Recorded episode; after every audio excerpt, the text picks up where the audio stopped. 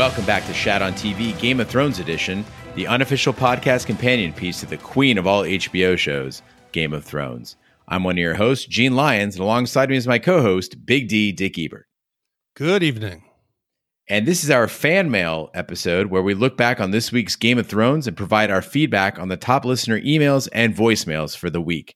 This week's episode was episode three of season eight, entitled The Long Night. You spent an hour listening to our ideas on Tuesday's deep dive. Now it's our turn to hear from you. So I, I know we say it every week, but the the numbers and the quality of the emails we're getting are it's staggering. I, I took a picture of the Trello uh, card that we use to try to sort, vote, move things around. Uh, Gene and I were fighting here for about an hour, just sorting through these and making some hard final cuts. So thank you again, everybody who takes the time to write and call in. We appreciate it. Uh, and if you don't hear yours on the podcast, please go to the website and check them out. But amazing stuff. Yeah, the gap between great emails and shitty emails has really closed.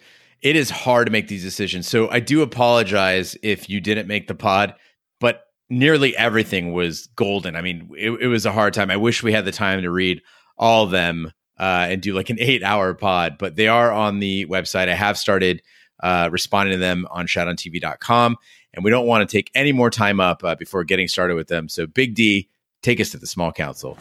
Shame. Shame. Shame. All right, the first set of emails we had were centered around the Night King's death, and we got a ton of opinions about Arya's killing him and just the way he went down. The first one comes from Andy S. And Andy S writes, I have to disagree with Big D and tell you all that I did not at all expect the turnaround when I saw the Night King strolling into the wood with all of his lieutenants. Yeah, he's walking extra slow because he's confident as fuck, and he should be. Big D said he's out in the open and only one arrow could stop him. But could it?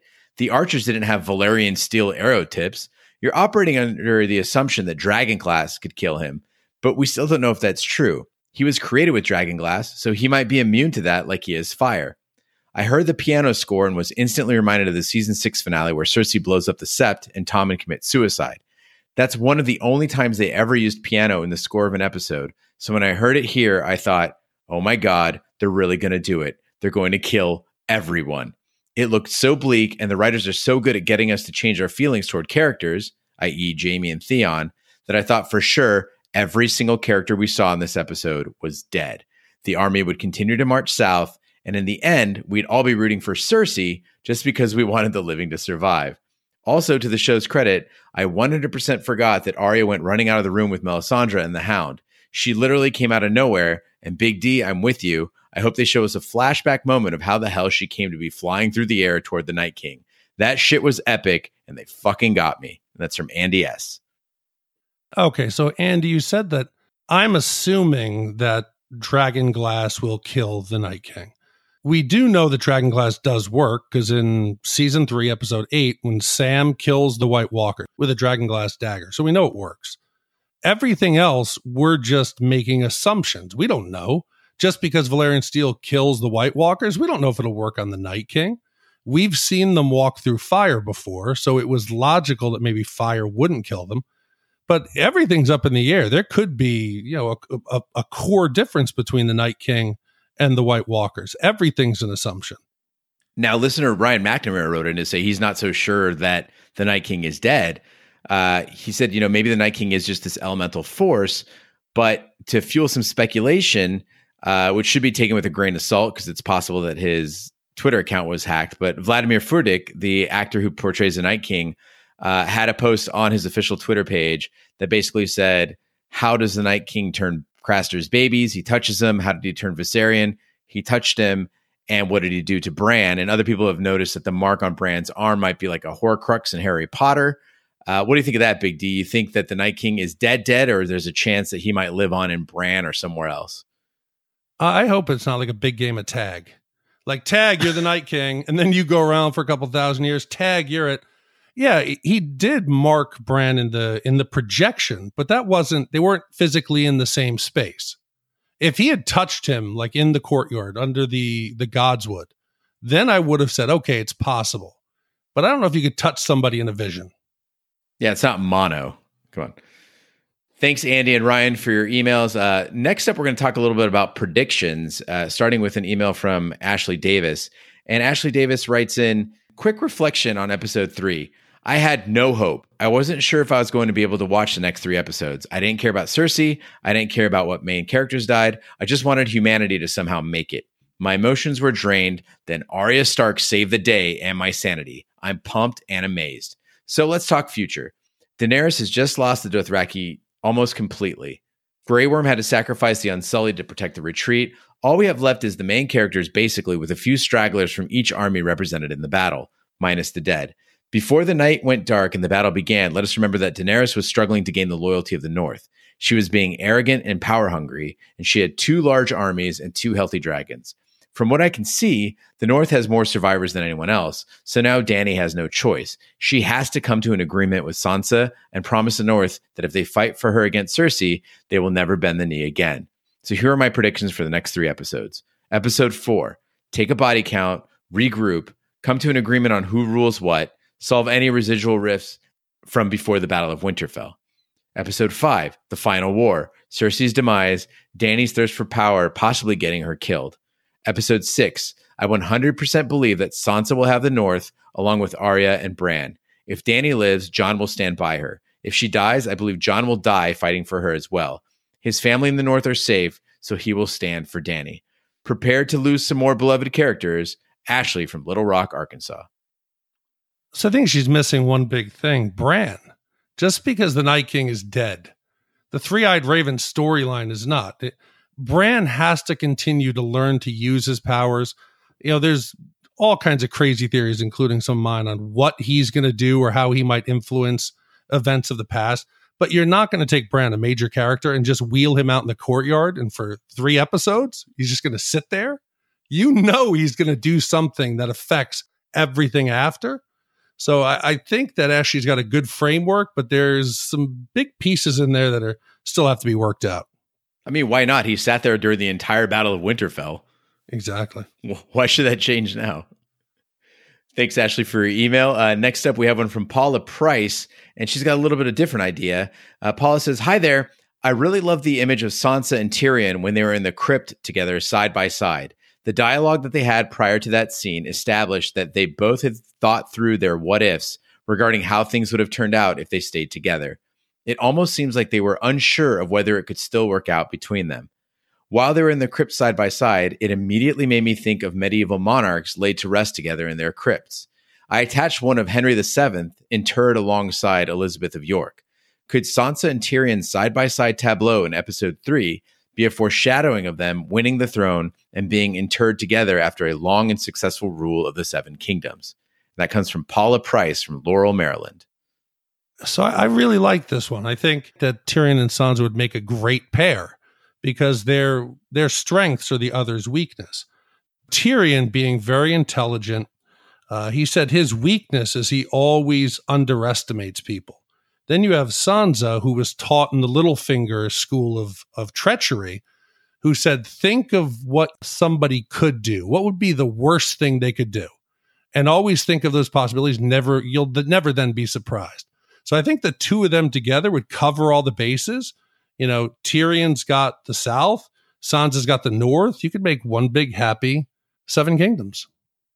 Paula, I'm glad you wrote in on this one because I watched this episode, and at the same time, I had this weird gut feeling during that scene that they looked like monarchs, that they looked like leaders together. And there is a tone of that as well in the fact that when they're having the discussion in the crypts about the fact that they can't do anything, when Sansa says we got to really look at ourselves and and be brave in that way uh, to understand there's nothing we can do in this battle. Uh, what they can do is rule and rule effectively. And I agree with Big D that they could be a great power pair here and something did feel right about it. It just it, it sat in my gut, and I, I, felt like I knew that's the way it was going to turn out. Maybe we're just crazy, Paula, but I hope you're right. Uh, thanks for writing in. Next up, we have a few emails about the tactics employed. Now, we did a big deep dive with Big D uh, about the tactics that were employed in Game of Thrones and the Battle of Winterfell and how that compares to best practices of the U.S. Army. Now, we have an email here uh, from Steven Cesar who writes in Here's an overview of season 8, episode 3 I got from a fighter pilot. I thought it was worth sharing. Enjoy. Jon and Dany clearly needed a few more sorties focusing on formation, defensive ACM, air combat maneuvering, and IMC, instrument meteorological conditions intercepts. They were chasing a single bogey through the clouds without mutual support, which led to the loss of an airborne asset, even though the bogey was wounded in the process. The bogey was definitely a factor later, particularly for Jon. Additionally, effective formation with visual mutual support would have reduced the kill chain against the bogey, which would have allowed more time over the target area, providing much needed close air support. Finally, the friendly location marking plan was insufficient for the prevailing weather. It's easy to blame the forecasters, but effective contingency planning would have brought out reduced visibility and low ceilings as a planning factor, as favorable weather and good visibility are identified by JP 309.3 as conditions for effective CAS. All in all, Dany figured out this was going to be a low war and went with low show tactics against the enemy lines of troops with great effect. This could have been intensified had they not wasted so much time blind from their wingman and digging through crap weather for the bogey. Persistent CAS fires could have given ground forces sufficient breathing room to gain the initiative. Thus, a better thought out disposition of forces and proper use of a combined arms offensive with synchronized indirect fire and CAS assets may have prevented even the necessity of the individual valorous efforts of Arya at the end, hashtag love save, and the sacrifices of Edd Tollett, good night, Lord Commander, Jorah, hashtag friend zone forever, still my hero, Lyanna, nice giant kill, kiddo, shit of legends right there, Beric probably should have not thrown his flaming sword, I immediately regret my decision, Theon waited his whole life to fight like that. Come on, bro. Hashtag late bloomer. Why'd you wait so long to swing a pole arm? And of course, Melisandre, who decided to go out on a high note, I guess. Let's hope Arya finds that collar so she can live forever and set stuff on fire with her hands. With the bulk of the sword swingers safely behind a larger trench per my observation above, friendly forces could have exhausted the artillery and run the dragons Winchester before serious losses started to pile up, which of course they needed to fight later because their plans sucked and the enemy HVT high value target brought them back. On my count, one horse lived through the initial cavalry charge. That was enough for me to realize they suck at planning. Derp. I'd write Jorah and Beric up for the Medal of Honor, Arya for at least a silver star with a V device, perhaps a service cross might be more appropriate, and Dany for distinguished flying cross, crappy ACM notwithstanding. Overall, the commander's intent was met, but largely because of actions of a single Delta operator, Arya. The battle was a dismal failure, largely due to a lack of planning. I grade them a D plus for militariness, and only because they won in the end at a sheer dumb luck and one badass sticking them with the pointy end. Even so, it made for some good TV. Steven Cesar. Hearing this breakdown, I want this to be an audiobook. I want this to be a children's book or a, a graphic comic novel. It, it's it's beautiful, and only somebody who spent their life in the military could have written it as well as he did. I just want everyone to know that I read that entire thing with a motorcycle helmet and a vacuum tube attached to it, just for authenticity's sake. Thanks for writing in, Steven. Next up, we have one from Nick B, who's focusing more on Jon Snow's tactics. Uh, he says, Gents, first off, if you're ever hanging with Jon Snow outside of Winterfell and he starts running, run the other way. From his one man charge of the Battle of the Bastards to his head on attack of the Night King, Jon Snow never wants to be told the odds when he is on the fields outside Winterfell though I think his charge at the Night King was reasonable, given it seemed like the only answer to ending the battle. Do you all think this was smarter than his charge at the Battle of the Bastards? Has Jon Snow started to know something instead of nothing? Also, what about Dany fighting beside Jorah? Not to make Gene cry again, but the majority of the dead she was fighting were the reanimated corpses of her Dothraki and Unsullied. This had to have been like the end of Old Yeller over and over for her both terrifying and emotionally crippling to have to watch her warriors die, then have to kill them by hand again. Great episode. Keep up the good work, Nick B. Well, I think the charge in the Battle of the Bastards, he just got lucky. He didn't know everybody was coming up behind him to support him. In this one, he's got no better option. Once he starts raising his hands, Jon's had the experience. He knows what that means. When the Night King was out in the dock at Hardhome, so he knew I have maybe 30 seconds to close the gap. I thought at the end, maybe at least one last ditch effort would have been to try to maybe throw Longclaw and try to get him in the chest or something with it. But you had no other option. You either that or run away. But there was enough dead that you would have been encircled within seconds. Yeah, people complain about this scene and Theon's death and the why would you run at the Night King with no strategy?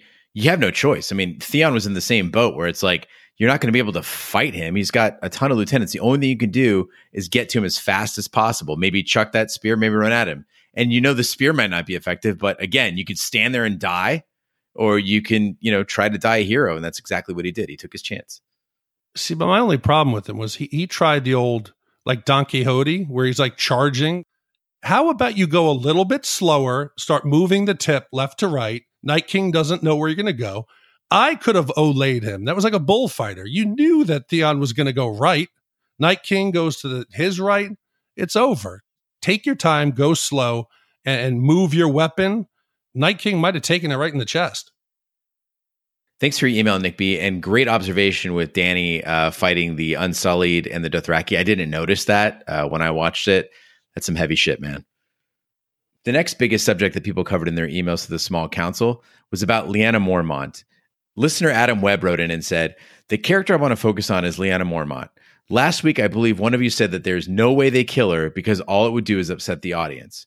I feel that Lyanna's death was really the only fitting way to kill her. She died fiercely and ferociously, fighting to the very end.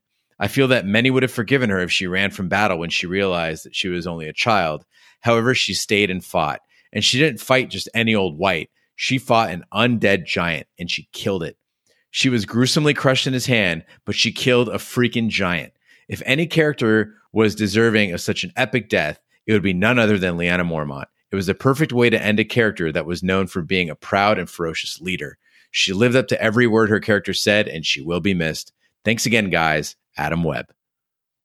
So I don't know if people know this, but the the character in the show of Lyanna Mormont was only supposed to be in the one episode where Jon is going around trying to collect Bannerman to fight Ramsay in the Battle of the Bastards. She was so kick ass that they said we have to get her in in more episodes. So the eight episodes she was in was an extension of just that one little interaction she was supposed to have. People fell in love with her, and the show. My take on it is they used her as a sacrificial plot offering. They knew that they weren't going to kill, and we'll discuss this later with plot armor. That they weren't going to kill any big characters, so they said, "Hmm, people are going to get pissed off. We're not killing any big people. Let's kill the girl. Everybody loves her. I'm surprised they didn't also kill Ghost because those two would have masked the fact that really nobody important died. And listener Behrang Befandi wrote in a differing opinion of that death. He said that Lyanna Mormont's scene felt forced to him. We know the army of the dead doesn't care who you are. They just slaughter whatever comes in their path. So why would a mindless zombie giant who is just crushing everyone at its feet stop everything it's doing to pick up Lyanna, look her in the eyes, and I'm not quite sure about this part, but try to eat her? There were mm-hmm. much higher stakes at hand than Lyanna, a fan favorite character with lots of memes around her, getting herself an honorable death, which didn't make any sense at all. And I'm inclined to agree on this one. I didn't really think about it at the time because the effect was so cool. Lyanna's such a great character. I'm like, he swatted her away. He's got bigger things on his mind. Why would he then stop and pick her up, you know, drive her really close? I thought he was going to put her up his nose or something and then get, I mean, you got to figure, I think she's 12 or 13 years old. Her arm's not that long. You know close got to get it to the eyeball? Maybe it was just the fact that out of all this battle going on, this strange thing, this little child is standing there, and that's a curiosity. And and I want to clarify. I loved her. I could have I could have seen a spinoff with just her. I think she was great. The actress was great. And I understand they wanted her to go out in a, in a blaze of glory. So I'm I'm not bothered by the way she went out. But again, it's not why why was the zombie giant gonna eat her? It reminded me of the video game Rampage, you know, where there's the wolf, the the is it it's a, a flying wolf, a lizard, yeah. And they would just grab people out of the window, hold them, and bite their heads. But it was badass, and she went down to blaze of glory. I'll tell you, the legend of Lyanna Mormont that's going to carry on for for thousands of years. And the actress that played Lyanna uh, in the HBO behind the scenes feature uh, did say that she knew she wasn't going to get on the Iron Throne, that that wasn't going to be her ending. yeah. So she's like, if I couldn't be on the throne, I at least want to have a badass death, and she got it. She did. Thanks for writing in. Uh, next up, we have one from Connor Brooks about Cat's Paw. Connor writes in, I just want to say I love the podcast and appreciate everything. This episode definitely had its flaws, but I felt like one of the things they got right was the weapon that was used to kill the Night King. The Valyrian steel dagger basically began this entire story. After Bran was pushed from the window, the blade was used to attempt to kill him. the original owner of that blade became a huge question and led to Catelyn Stark arresting Tyrion, which then forced Jaime to attack Ned in the streets, preventing him from leaving King's Landing. It was then used by Baelish to betray Ned in the Red Keep, and the dominoes start to fall. Arya was gifted the dagger by Bran in the exact same place she killed the Night King. She even used a similar dagger drop move against Brienne of Tarth during their sparring session. And that same dagger, of course, was used to kill Petyr Baelish, who started literally everything, beginning with the murder of Jon Arryn. This all is probably pretty obvious, but I felt like it was the right thing to do for a Game of Thrones story, and I'm confident it won't be the last time we see this dagger used importantly. That comes from Connor Brooks. One of the fascinating things about these Valyrian steel weapons is the fact they have these long histories. They're passed through houses. They have biographies of their own. And that is something I, I, would be interested in seeing. Also, it's a great way that the show and the books can differ, but still have some undercurrents that stay the same. You know, Cat's Paw played a huge role in the books, plays a huge role in the show, but its story could be changed slightly without changing the character of the weapon. Uh, so I think it's a great observations, Connor. And there's definitely this one weapon weaving throughout all the tales of Game of Thrones. Uh, and that explains why it appears on magazine covers. It's like a character of its own. Yeah, and I'm I'm pretty sure that this uh, dagger has not taken its last life. It's a spooky prophecy. And speaking of prophecy, we got one from Luke Beggs, uh, who writes in. I'd like to address the criticisms regarding the fact that the episode was too easy for the living and not enough of our main characters died. Firstly, I think it's important to see how the deaths that did occur will affect the main characters. Sam, after convincing Ed and Jon to let him fight, will be haunted by Ed laying down his life to save him. Jon will be deeply hurt when he finds his black brother and right hand man Ed has died, in addition to Theon, who is like a brother to him. Sansa, who clearly had immense feelings for Theon, also will mourn. Dany's closest advisor and likely the man who loved her the most died protecting her and couldn't even mutter his final I love you. How will the Hound be affected by the death of Beric Dondarrion? While we might not have had strong feelings for these characters who have fallen, the other characters certainly do. Secondly, I feel like if a single main character had died, like Brienne, Jaime, Sansa, Grey Worm, this episode would have been labeled as the show's best ever. And I think people hold the show to a different standard of death counts. So the fact that it's being judged so hard on this is something that should be noted. Also, the living in no way got off easy. The Dothraki and Unsullied are decimated, and I think Rhaegal is severely injured. How will Dany's power dynamic change now that most of her forces are gone? Will Jon or Sansa make a play? If anything, this episode makes me anticipate the next three even more. Keep doing what you do, and I can't wait for the next three weeks' podcast. Valar Morghulis, Luke. Yeah, I like that take. The, the only problem is we're running out of time. We have three episodes left. We spent episode two primarily focusing on the relationships between these characters. Is there really time enough now for them to highlight each of these pairings? How the death of the the one that they loved is going to affect them going forward? I mean, I don't think they can suffer any more pain than they already have. Now, on the flip side of that argument, you have the people who were complaining about plot armor and not enough people dying.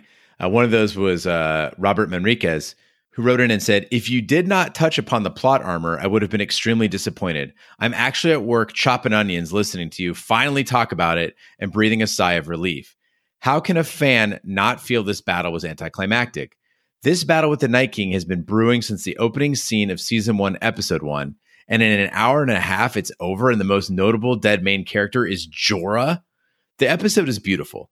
I don't complain about the darkness because it's utter chaos and added to the suspense and the feeling that I was in the battle. I thought it looked amazing, but this was the big bad. Sure, Cersei is a dangerous bitch, but this fucking guy raises the dead. I braced myself for a heartbreaking episode and was completely underwhelmed by the plot armor. On top of that, the shitty strategy of let's just rush our giant mosh pit of fireflies on horses into the dark with bad decisions on the front lines, I feel like there should have been more dire consequences. The show has never hesitated to brutally and unexpectedly kill off main characters. And the biggest battle of the series and TV history, all the main characters are safe and sound. I was highly disappointed. That being said, you guys are awesome, and I look forward to listening every week. Please keep it up, Rob. So I took a different approach to this because, you know, it's easy to say there's plot armor, but I wanted to try to find something that I could quantifiably track and say definitively if this happened or not. So I went back and I pulled up on IMDb and said, I want to see characters and the number of episodes that they've been in. So out of there's roughly 350 characters who have been in more than one episode. So the top 25 characters who are still living, and then you pull out the three that were safe from dying this episode, which was Qyburn at 25, Bronn at 17, and Cersei at 2. That leaves us with 23 possible kills. They ended up killing number eight on the list, which was Jorah, number nine on the list, number 18 and 22 and Beric, which was 67, and Lyanna Mormont, 91, they didn't kill anybody with over 52 episodes. I mean, the, Jaime, Arya, Sansa, Jon, Daenerys, Tyrion, those are all the top. Then you got in the 40s, you got Sam, Varys, Bran, Brienne of Tarth, Davos is at 39, Missandei's at 37, the Hounds at 36. You didn't kill any of those. So out of the top 23, that was the best you could do. So it makes sense that they had to throw in Lyanna Mormont because even though she's at number 91 and only eight episodes, people care about her. But they undoubtedly protected anyone who has been a primary character in the show. And people will say that it's unhealthy that we have this bloodlust, but I think it's more just an adherence to the rules of the show, which is when we first were watching, and you go back to season one, or you go back to the Rains of Castamere, we realized that when someone would say what makes this show special, we would say anybody is fair game. Anybody could die at any time from something small, something big. Khal Drogo, he gets scratched. We think he's fine. He deteriorates and like he's gonna pull through though, right? I mean, he's he's a fucking Khal. Like he's ever he's this huge character. No, you know he dies too, and so that idea of Valar Morghulis, like all men must die, uh, has kind of been thrown out the window. I agree, Robert, that that's unfortunately the way the show is going. But Big D, I look at it a very different way as a show. For me, there was a definite departure right around season, I don't know, five, where I said one era of Game of Thrones has sort of ended and another had had risen, right? Dragons, magic. It's more fantasy action now than political intrigue and drama. And I can accept it as that. So if somebody said, Hey, there's a show called Game of Thrones, it actually kicked off at season five and they're like it's this action fantasy show where you've got people fighting the dead and there's these amazing heroes and dragons and magic i'd be like cool like i'm down let's watch it it's still a very very good show it's just a different show and i'm okay with that what i hope that they're doing is they're lulling us into a false sense of security that we keep getting the last minute saves i hope in the battle to come that we're like oh look who's going to come save him oh shit Jaime's dead oh, look, who's going to save Jon Snow? Oh, shit, he's dead. They've now got us so punch drunk that I'm not going to believe anybody's actually going to die. If they throw three or four of them at me pretty quick, uh, I might pass out. Then they're going to give like Sam Tarly and Varys like a good action oh. sequence. And to be like, oh, this is bullshit. yeah. Thanks, Rob, for your email. Uh, next up, we have one from Andrea Schultz. We obviously saw Dany's army get completely obliterated in episode three. And it seems there are not many people left in the north to wage a war against Cersei. So I've been wondering for quite a while now whether we'll see Daario and the Second Sons again. What are your thoughts? Will Danny rally them? Also, what happened to the Knights of the Eyrie? I can't quite remember. Will they be back in on the action? Anyway, I can't wait for the final three episodes and to see what kind of fuck shitstorm Cersei is cooking up. She is next level and so cunning in the same way that Jon is dense and absolutely underestimates his opponents every time. Let's hope he finally learns from his mistakes in previous battles Third time's the charm, right? And outsmart Cersei. Maybe he could listen to Sansa for once. Anyway, love to hear what you think. All the way from Brisbane, Australia, Andrea Schultz. So I hope the next episode they don't all of a sudden, you know, that there's 400 Dothraki that survived and, you know, maybe 300 unsullied. We pretty much saw everybody get killed. So the Army of the North now consists of probably enough that you could fill that castle courtyard. So they have to find some help. Yeah, they have two dragons, but maybe the Blackfish comes back. You know, we haven't seen him. Maybe uh, Howland Reed comes back, you know, with some troops. Maybe the the Second Sons, or you know, maybe uh, Yara's out there recruiting somebody. I mean, we still what's going on in Dorne? There's still soldiers there, even though the leadership's up in the air. But they're definitely going to need some help. They can't do it alone with two dragons. All right, next up we have an email from Mike B. And Mike B writes in, it was definitely helpful to have Melisandre light stuff up and especially get the trenches. But I also expected something a little bit more from her in that sense. She birthed a shadow monster to kill Renly for Stannis, and she returned to Volantis last season to do what? Gain the ability to light stuff on fire? Have more visions to know what Arya was the one to kill the Night King and end the long night that wasn't so long? That being said, I thought her peaceful death and rest was a beautiful scene. And that comes from Mike B. My problem wasn't her ability to light things on fire. It was with her initiative, with her drive. Like the, dead are they're breaching your last obstacle. And she is strolling out there, her hands intertwined. The Unsullied are guarding her flanks. They're getting killed. And she's taking her time. And maybe it's because she was nervous, because the first few times she chants the incantation, three or four times, it doesn't work. Then she starts getting a bit nervous. Maybe it was the Lord of Light fucking with her. But finally it goes up. But she just took her sweet ass time. Come on, move. There definitely was a moment where she was wondering if it was going to work or not. I like that. Oops, I should have. I shouldn't have wasted my juice on the damn Dothraki. All right, next one comes from Johnny Wingnall, who writes in Hi, having only read the first Game of Thrones book, I was wondering roughly when the books ended in the TV series. Do we have anything of season seven and eight in the already published books? And I know they won't want to admit it, but the book only crowd have had it ruined for them, at least a little bit. Love the podcast. Keep it up. Johnny Wingnall. Johnny, I also uh, am only on book two, so I haven't read the whole series. But from what I understand, the books ended right around season five. Uh, and some parts of season six reference back to the books. And then basically season seven and eight are almost all original stuff with just sprinkles of the books. So we are way off the page at this point. And there have been some people noticing that George R. R. Martin, who normally endorses the series and goes out and promotes it, uh, hasn't done that so much for season eight. Uh, so this might be a huge departure for him, his vision. But I think this is perfect plot armor for George. This is like a dry run. Let's say the double D's fuck it up. This the series ends in a way that's not rewarding. People are upset. People are crying. Why did you do this? He could just go around, call an audible, and just do a completely different ending and be like, hey, they didn't want to listen to me. Yeah, listen, uh, the final book's going to be a coloring book, actually. Fuck all of you. No, just make the ending completely different. Thanks, Johnny, for your email. Uh, next up, we have one from one of our favorites, Ken L., uh, who we labeled a fantasy lawyer uh, on the last episode. And he writes it, he says, uh, Hi, chat hosts, it's Ken L. Once again, thanks for including my email in your podcast last week.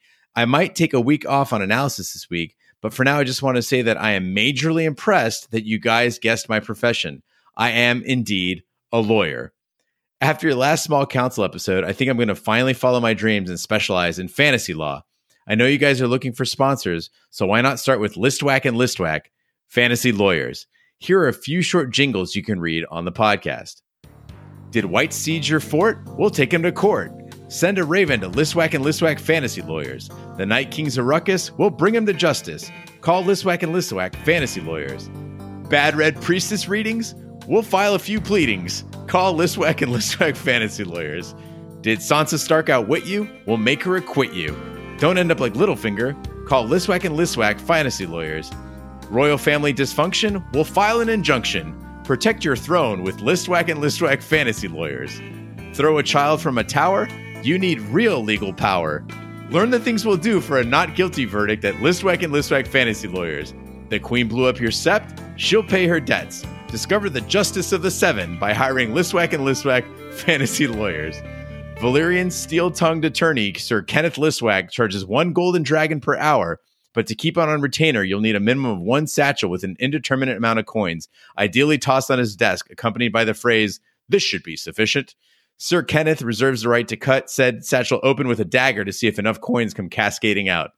Past verdicts are not guarantees of future results, especially in cases involving prophecy.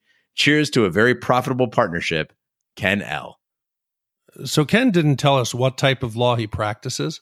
I really want to hope it's it's civil and it's it's not anything to do with criminal law. Could you picture him like having he's sitting writing this like at his desk He's probably billing somebody hours. He's got somebody in prison. He's like, "Oh, don't worry, don't worry. I'm I'm I'm writing the appeal right now. I'm writing it right now." And he's typing this up. So, Ken, please let us know, but I hope there's nobody in jail waiting for you to come save them and you're writing your fan fiction about a fantasy law office. But uh, we might need some legal advice sometimes. It'll be good to have you on our retainer. Yeah, I'm imagining Ken uh, sitting there uh, doodling little dragons on a yellow notepad, and then the judge is like, "In court, Mr. Yeah. Mr. Listwack, cross examination, huh? the two Utes, yeah, the two Utes." Thanks, Ken, for everything you do. Uh, you're amazing. Next up, we have one from Matt B, uh, who writes in. I'm going to break the fourth wall a bit here, but all this time I assumed Samuel Tarly was a historian of Game of Thrones that George R. R. Martin had projected himself into the plot, and we'd end the series realizing that A Song of Ice and Fire was Sam's poetic retelling of the post Robert's Rebellion era through a book laying around at the Citadel Library. But then I wondered, why would the humble and self deprecating Samuel Tarly depict himself as a white slaying, Thenn killing professor among peasants? Because what if it isn't Sam telling us the story? What if it's Gilly? Gilly was already taught to read and write by Shireen, so she has the capacity. She absolutely idolizes Sam, which would explain why she writes the history of Westeros with the perspective that Sam and his buddies are the heroes. The mighty underdog Sam killed the first white. He killed the Thenn. He cured grayscale. He discovered Jon's true heritage. What a dreamboat. George R. R. Martin didn't project his image into this so he could feel like a hero. No, he took it a step further. He projected a girl that idolizes his projection. Some fourth wall breaking 4D chess is going on. We're basically being told a story through the private bedside journal of a girl writing about her crush. I wrote this before episode three, so if she dies tonight, this is scrapped. But if she lives, thanks for reading, Matt B.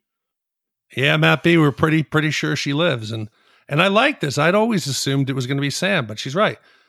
Sam, if anything, he's honest about his shortcomings.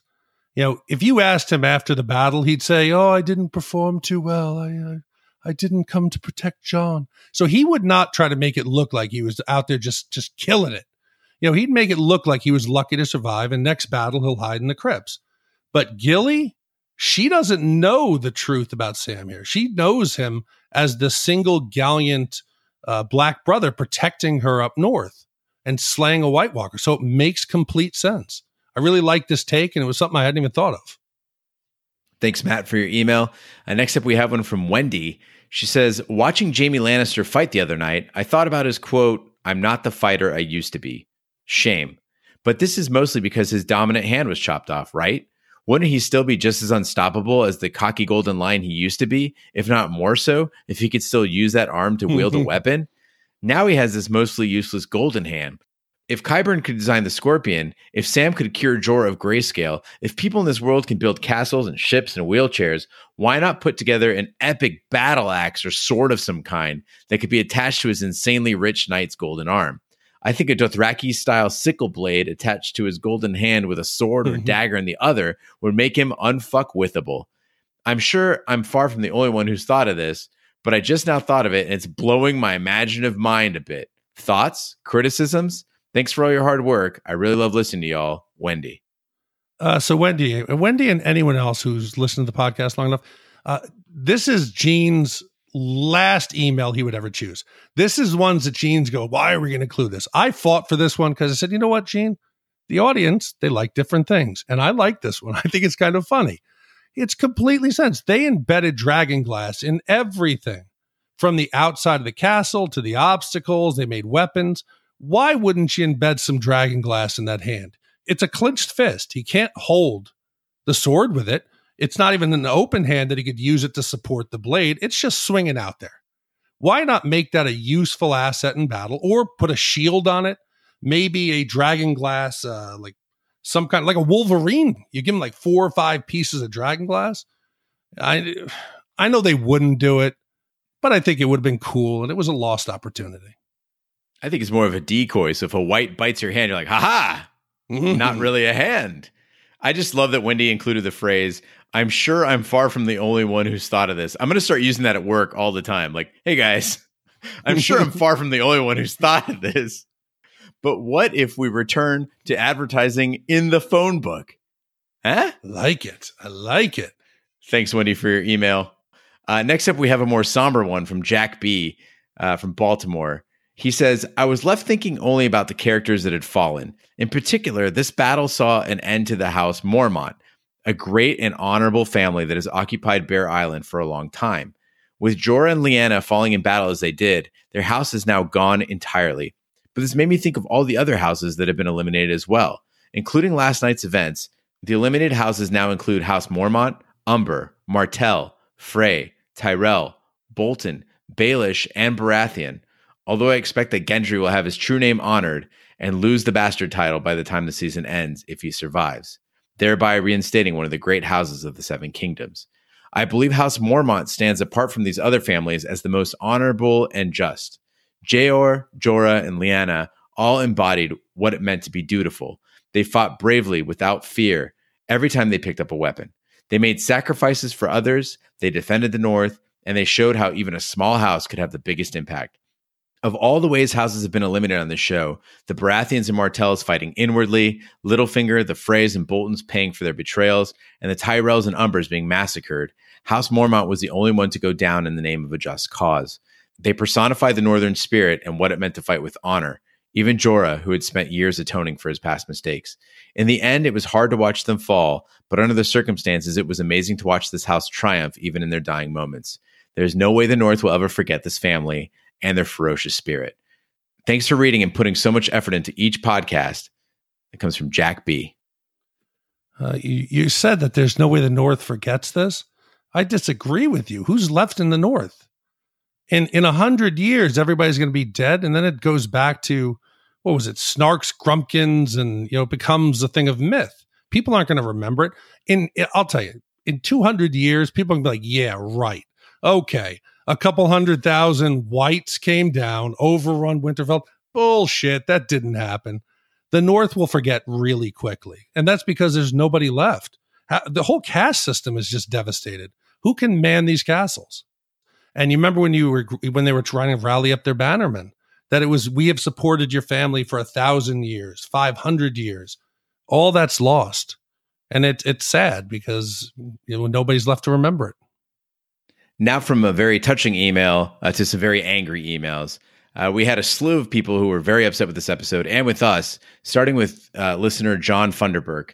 He says, I was really looking forward to listening to your podcast and discussing all the great moments and visual masterpiece we just witnessed that's never been performed in the history of television. We just witnessed a culmination of eight seasons of White Walker threat to humanity totally destroyed. And what does your podcast talk about? Your military expertise as a sergeant? Really? Are you really trying to put your Army dig latrines foxholes experience to a writing staff that took years to put this together? How much hubris are you capable of? I don't want to hear your shallow military expertise. I want to hear about Game of Thrones. And for you to make the first podcast and decimate the storyline so you can talk about your military knowledge is asinine. My nephew, who actually graduated from West Point, said what they accomplished and the logistics in that short amount of time was nothing short of phenomenal. He also said that the tactics used is both supported by and used by ancient generals like Alexander the Great. I can't believe after the greatest exhibition of visual masterpiece, you took an entire podcast to destroy it with your military knowledge. We want to celebrate the episode, not hear what you would do differently. I guess this is the highs and lows of podcasting because if you had a managing producer, they would have prevented this huge mistake. John Funderburk. John, I love you. I wrote you back and said, I love your passion. I started off by saying, Hey, I don't want to oversell myself. I was a buck sergeant. Yes, I graduated the Sapper Leader course. I did instruct a summer at West Point, but I said, I'm not a general. And you said your nephew said this is all hooey, this is bad. You might want to talk to him if your nephew existed, because most of what we talked about there in the strategic portion came from two sources. Okay. One was the Battle of Winterfell, the tactical analysis. It was in Wired Magazine. Uh, and today I was going back and forth DM with the author of it, who's Angry Staff Officer on Twitter. If you want a military expert in strategy, it's him. The other one we used was on forces.net. It was called The Siege of Winterfell, the military strategic look. So these two sources are very reputable. They're much more than me, my humble E5. So I, that's not a hubris, but you have experts here as well as we had an instructor at West Point currently write in and say that these two breakdowns were spot on. So I don't, but I don't think, did I try to portray that I was some expert?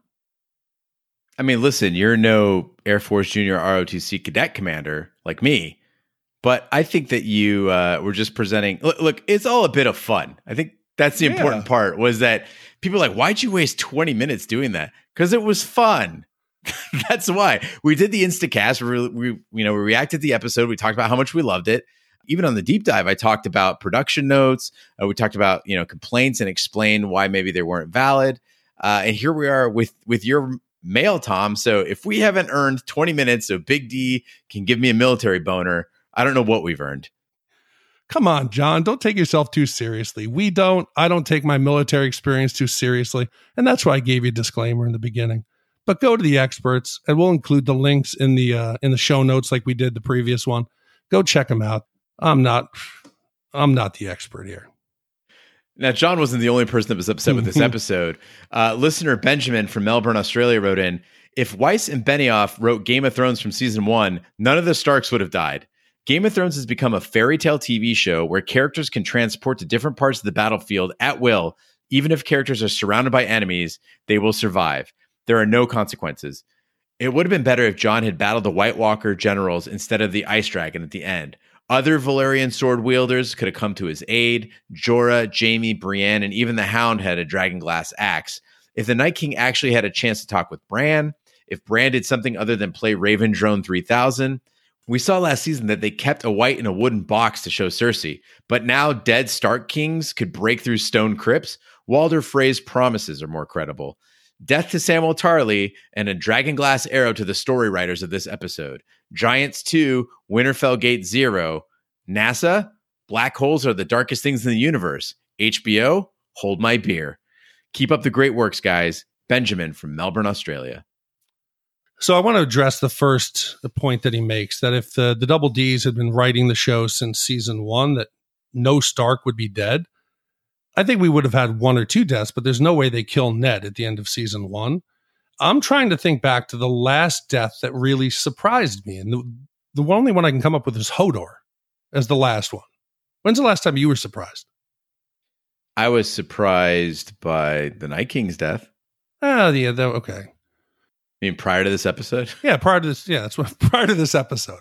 I was surprised by Jojen's death, but that was you know the same episode.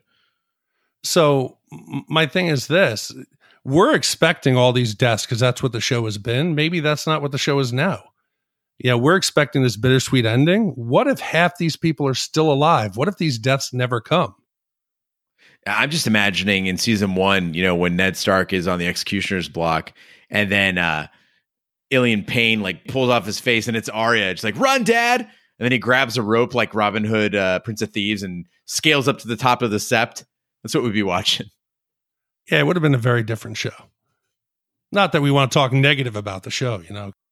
Yeah, if anybody's going to tear apart the show, it's other listeners like uh, Troy Rainey, who said uh, the killing of the Night King could not have died in a more stupid way, short of Theon grabbing his leg as he holds the Night King back for Jon to come stab him. Actually, this would have been a better ending than what they gave us. After eight seasons, we got a guy walking slowly to a cripple boy and getting stabbed by someone jumping out of nowhere. I felt like I was watching an AMC show instead of an HBO show. That being said, I love you guys, and I can't wait to hear your take on the deep dive. And that came from Troy, who wrote, P.S. Gene, can we get a full Game of Thrones cry count? I have to know. Dude, Troy, if I go back to season one when they're kids, literally opening scene, you see the children, I'm like, I start crying immediately. I'm a fucking mess with the show. I don't know what the deal is.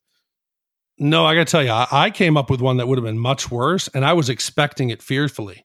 I was keeping track of Arya as the episode went on because I knew we were missing her, that she had run out of the room once Melisandre told her, you know, you'll you'll close many brown, green, and blue eyes. As the Night King is approaching Bran, I'm like, fuck, please do not be Arya in disguise. Please do not. I kept picturing like a slow motion, like he flips off Bran out of the out of the, the chair, flips it off, pulls out the cat's paw, and stabs him as he's coming in. I was like, please don't do that. So I will take Spider Monkey Arya jumping over out of the tree or however she got there. There's a lot of worse ways, and I, I can't even imagine what AMC would have done. But it, it would not be anything near to the quality of this. So, so don't demean HBO like that.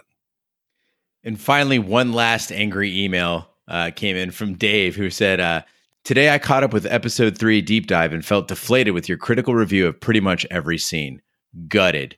It was the greatest 82 minutes of TV broadcast that I have ever witnessed, and all my friends and colleagues feel pretty much the same way. And now, after listening to your podcast, I feel deflated. What's most disappointing is when you compare this with how you guys orgasmed over Westworld, which in comparison is far too complicated and pretty shit. I was really excited to listen to the deep dive, but I switched you off almost 30 minutes in because you were depressing me. Listen to the last 25 minutes a couple hours later to see if you got any better because I thought I should give you the benefit of the doubt. Anyway, keep up the good work, but not so negative. Dave. Obviously, he's never heard the American Gods podcast, or he's he's he's he's never heard Taboo. What did we say that was negative? We were having fun with the strategy, and we. If you want a show that is just going to, oh my god, it was so great. Oh, wasn't it great? Yeah, it was great. Come on, we're talking about it like normal people do. Yeah, it was a fucking kick ass episode. It was historic. I don't think I've been that excited for a television show since the, the finale of Seinfeld, you know, but I don't know what you expected. Gene said, I cried. And you're turning that into a negative? Yeah, I, I called it a visual masterpiece. And yeah. interesting point, Dave, is Big D and I, when we were recording, uh, before I read all the criticisms that we responded to, I said, now here's some listener criticisms uh, that came from listeners like Ken L, uh, like Oh, yeah. uh, at GR Copel. And at the end of that, Big D's like, hey, mention that this wasn't our criticisms. It was criticism that came from the listeners. And I was like, I already, I already said that. He's like, yeah, but remind him again. Let's just be safe. We don't want to seem like we're being too negative. I mean, Big D, listen though, Dave is a regular listener. Like this guy is generally excited to hear our takes on it. I would estimate that if anybody's listened to us through movies, Westworld, and Game of Thrones, we're talking hundreds of episodes. You're bound to not like one. So, Dave, Mhm. stick with it. Like, it's not. We're not gonna. Uh, you know, I think that you've got a personal attachment to this episode, and I got to say again, I, I've had this conversation with several people about episode three uh, of season eight. Uh, this is very good TV. Do Yeah. I think it's?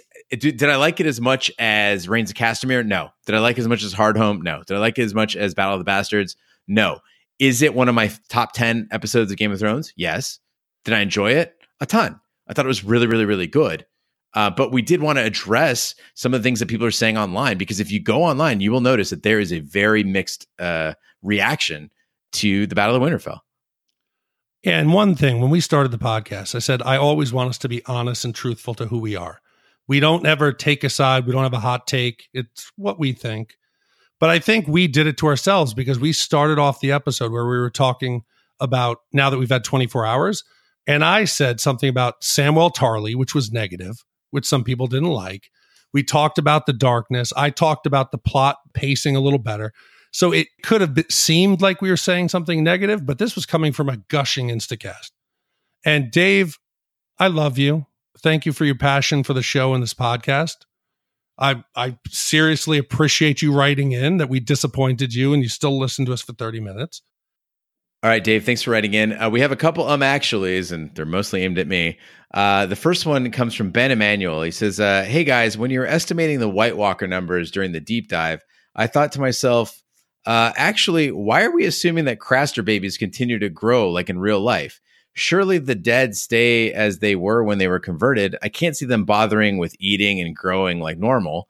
Is there any evidence that the dead progress even though they are thousands of years old in some cases? Does that mean some of them fight like babies and some like old men? And that comes from Ben Emanuel.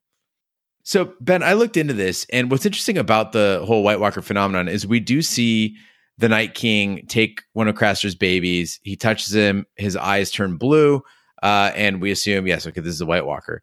But it's never really documented if they grow up, what they eat, how they live. And I think that's a complaint that a lot of people watching the show had was we want to know more about the White Walkers. They wanted in this final season to have this mystery unraveled. How did the White Walkers come about? We know how the Night King came about. He was made by the children of the forest. But how does he pass this on? Uh, is there some sort of a White Walker school? Why do they look like old people and have long white hair? Nobody seems to know. And it's just kind of one of those mysteries. Uh, they can they can add that onto my dragon glass class. You remember I wanted from last episode? What does Oh, dragon yeah. glass do? So here's my thing: if the process of converting someone to a White Walker were to freeze your progress, right? Like Ben is suggesting. Why would the Night King choose to convert babies? What's he going to do with 13, 14 Craster baby White Walkers? Wouldn't you convert them at the point you want them? Maybe let them grow till they're 15, 20, 25, then you convert them if it freezes? Yeah, you want to convert those supple young bodies. You don't want babies. That's disgusting. There was no babies riding horseback. That would look weird. But the prevalent thinking seems to be that the person that you're converting has to be alive, that they're not, you know, that Yeah. at the time of conversion. Because otherwise, why have whites? Just have 100,000 White Walkers. Now you got a serious fucking problem. So the White Walkers are imbued with a certain magic. They control their own whites. And so they are a different sort of thing. Uh, but what they are is not quite sure. They're an ancient magic that has kind of gone awry.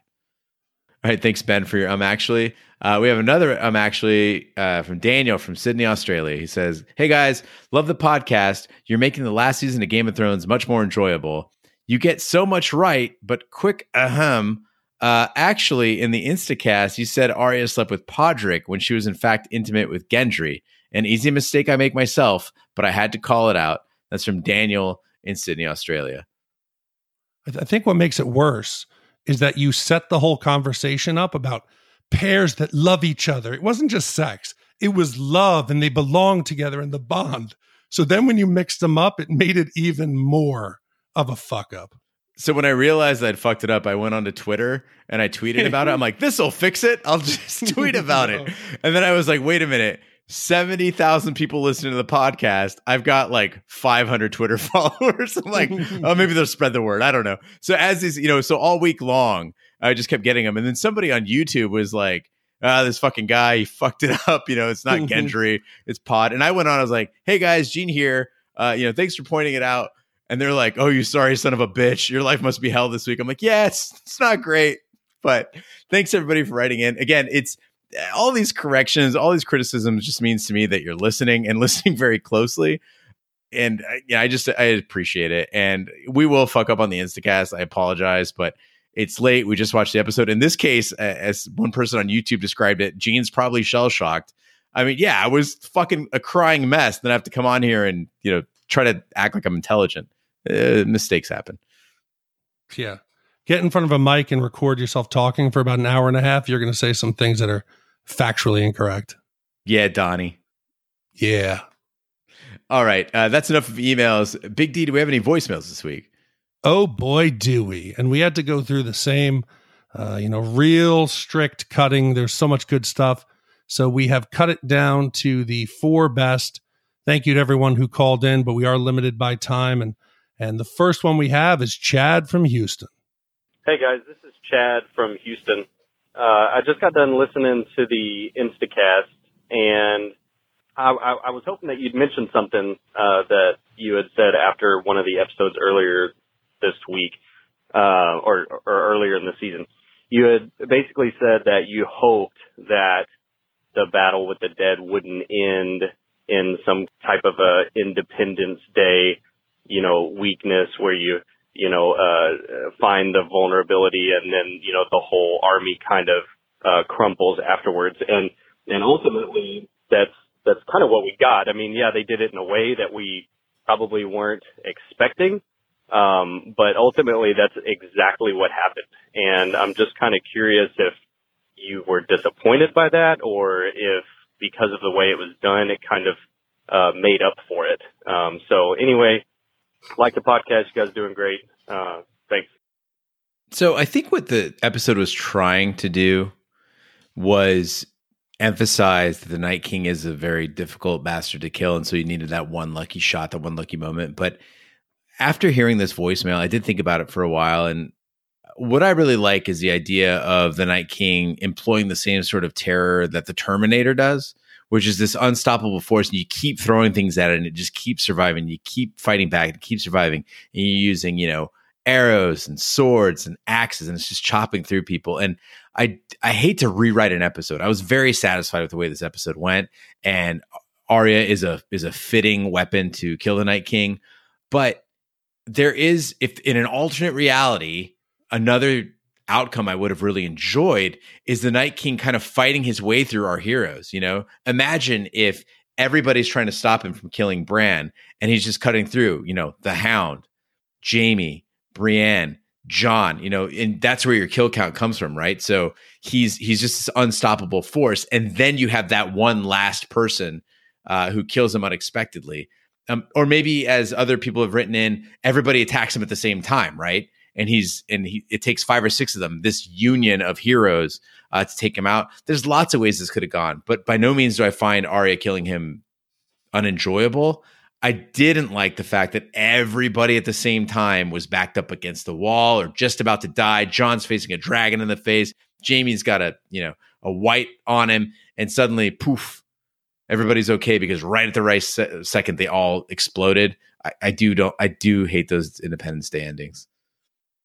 But I mean, we we really didn't have an alternative. There's no practical way that the humans win that fight. It's impossible. You would have needed some magical intervention. So even though it wasn't ideal, I think it was the best of our options, other than than all of our living characters being killed. There, there was no other outcome that would have been plausible. Yeah, but a simultaneous explosion. Well, that's what they would. That's what would have happened. Why did the other White Walkers explode? Because he created them. Come on, you're thinking too much. This is a show with dragons. All right. Cut it some slack.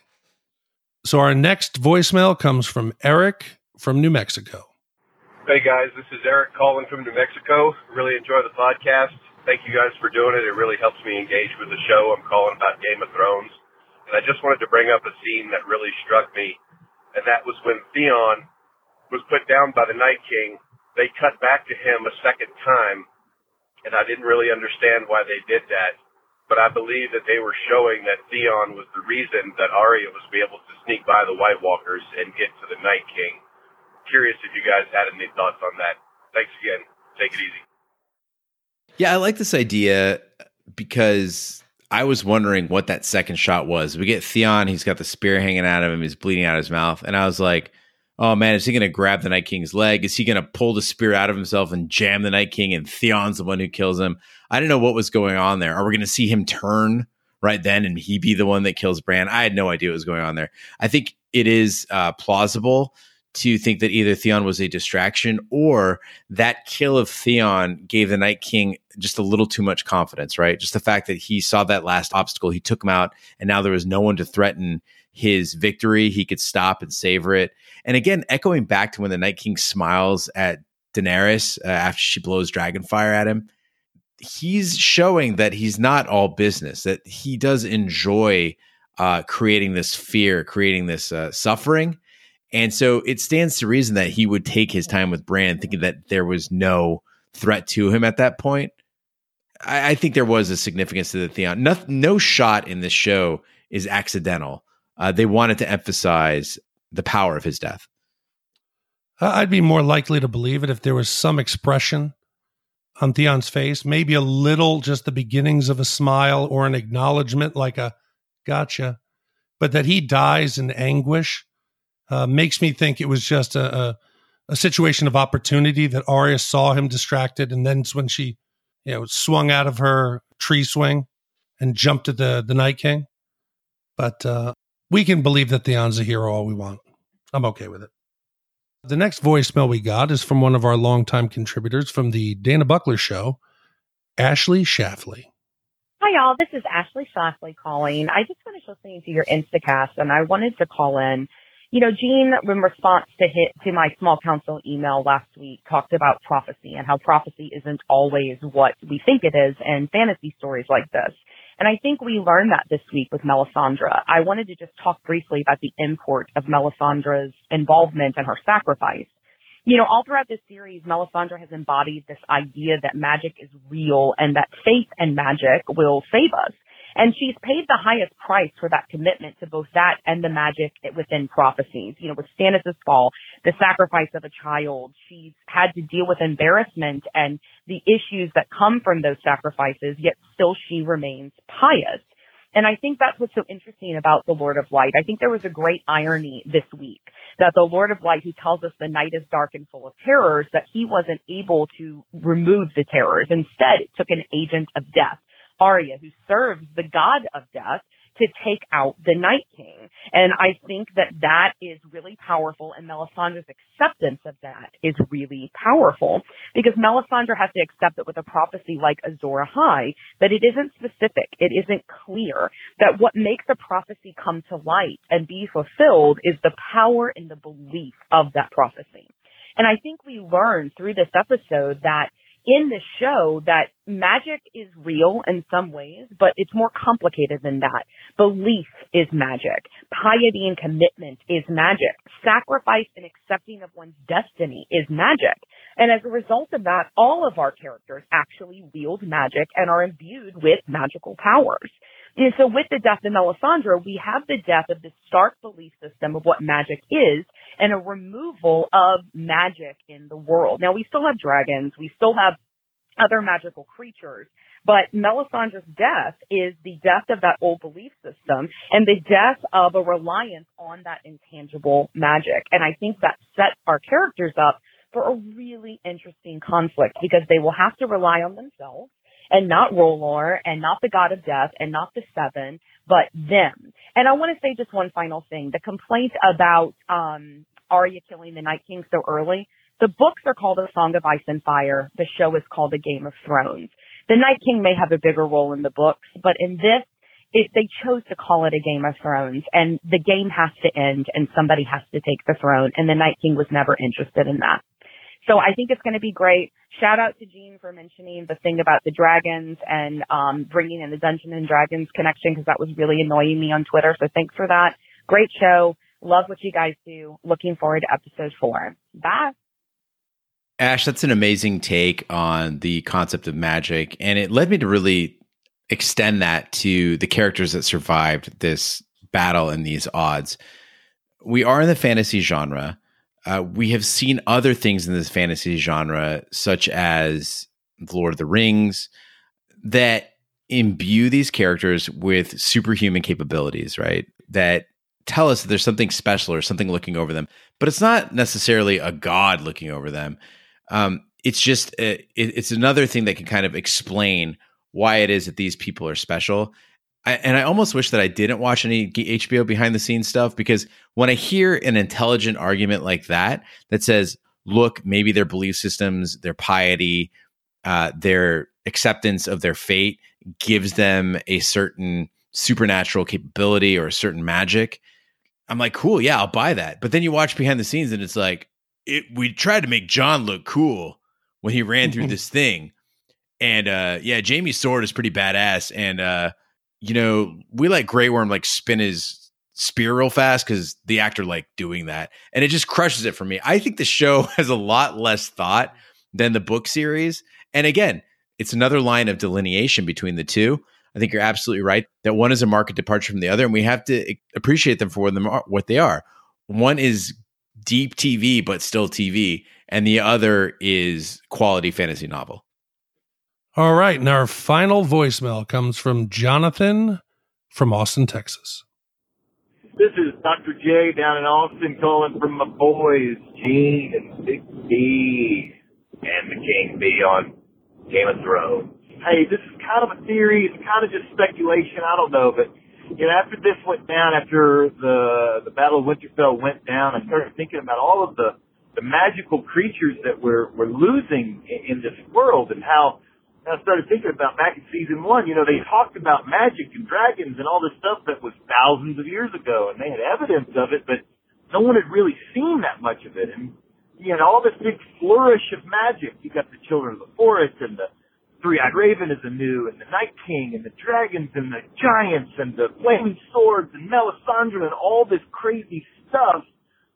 What if this story is really the story of the ending of all of that. What if somehow the good guys win, our side wins, Daenerys and Jon sit the throne, but what if the dragons are dead?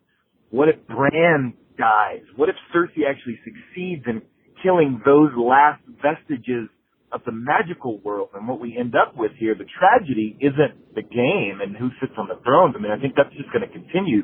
But what if this is the story of the last throes of magic in this world.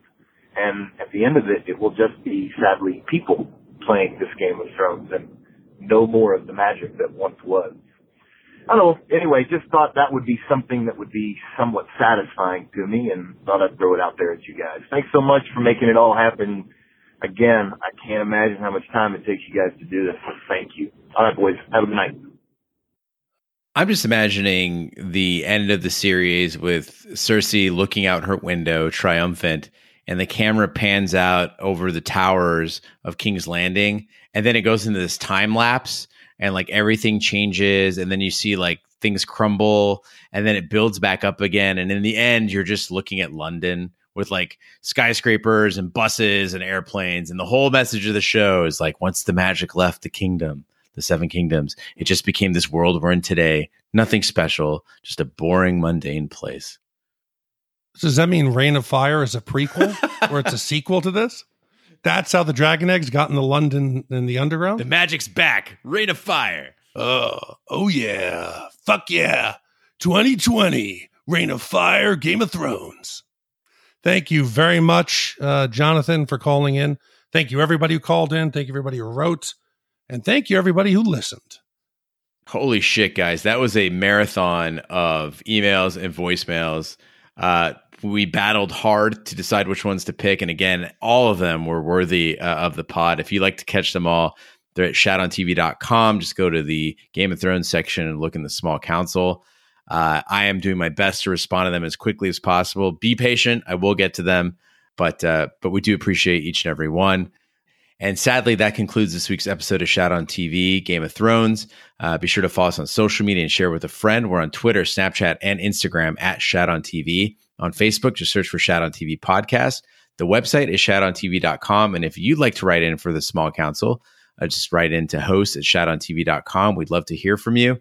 Uh, all 127 or more. What, do we have this week? No, are you kidding me? We cut it down to 20 emails. Yeah plus a couple chains and five voicemail, we had 200 plus emails. They're still coming in as we're recording. People, 5 p.m. Wednesday, that's the cutoff. But they're still coming in now. Yeah, they're just getting in early for next week. yes. Yeah. Again, if you'd like to leave a voicemail, you can hit us up at 914 719 chat. We love hearing those as well. Some of them are weirder than you think. Uh, wherever fine podcasts can be found, including iTunes, Google Play, Stitcher, Pandora, Spotify, and YouTube. Be sure to subscribe. And if you stop by iTunes, please leave us a review. That helps the podcast grow. Also, when we're editing late at night and those reviews pop in, it's one of the most entertaining things that keeps you going. Yeah, all all all the emails keep us going, all the support. Thank you very much. It's a labor of love. You know, we actually have full time jobs. Uh, so this is actually our second full time job, but we do it because we love it. Uh, and the interaction with everybody out there makes it all worth it. So thank you very much for continuing to support us. Uh, it means a lot to us. And if you'd like to support us with a contribution, uh, you can go to shatontv.com slash PayPal slash Venmo slash Amazon, depending on your payment choice. Uh, you can help us out also by taking a survey at shatontv.com slash survey. Uh, that helps us understand the kind of sponsors you would like to hear on this podcast. Also, while you're waiting for Sunday's Instacast after episode four of Game of Thrones, you can catch us at Shat the Movies. Uh, that's our sister podcast where we cover 80s and 90s movies. This week, we're doing an encore presentation of Conan the Barbarian in honor of Game of Thrones. It's one of the best ones we've done. Uh, I think I was drunk. Uh, Carrie Gross was drunk.